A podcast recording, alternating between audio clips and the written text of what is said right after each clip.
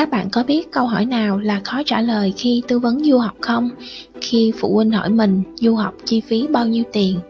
Thực ra thì mình phải chựng lại vài giây suy nghĩ và hỏi kinh phí gia đình mình có thể chi trả là bao nhiêu một năm ạ? À?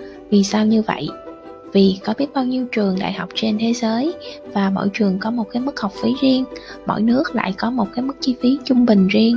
Cho nên với chi phí nào cũng có thể có một cái trường phù hợp với mức chi trả đó. Ví dụ, ở mức chi trả 100 đến 200 triệu một năm, chúng ta có thể học ở những nước như châu Á là Thái Lan, Singapore, Malaysia hoặc những nước châu Âu như Pháp, Đức, Ba Lan, vân vân. Ở mức chi trả cao hơn là 300 đến 500 triệu một năm, chúng ta có thể học ở những nước như Canada, Úc, Anh với những cái trường với chi phí vừa phải.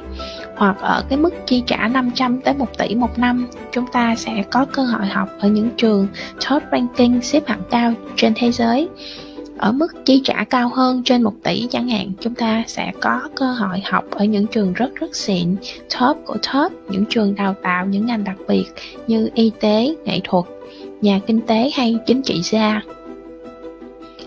Vì vậy, trường phù hợp với bạn là trường nằm trong cái mức chi trả của bạn sau khi đã trừ đi học bổng hay những cái hỗ trợ tài chính của trường việc cần làm là xác định tài chính bản thân mình. Việc thứ hai là các bạn phải đánh giá được năng lực bản thân mình để các bạn có thể xác định được hai phương án cho mình. Phương án thứ nhất, có học bổng lớn nếu bạn thực sự là một người rất là tài năng, thì bạn hãy tìm cho mình những trường đại học có học bổng tốt.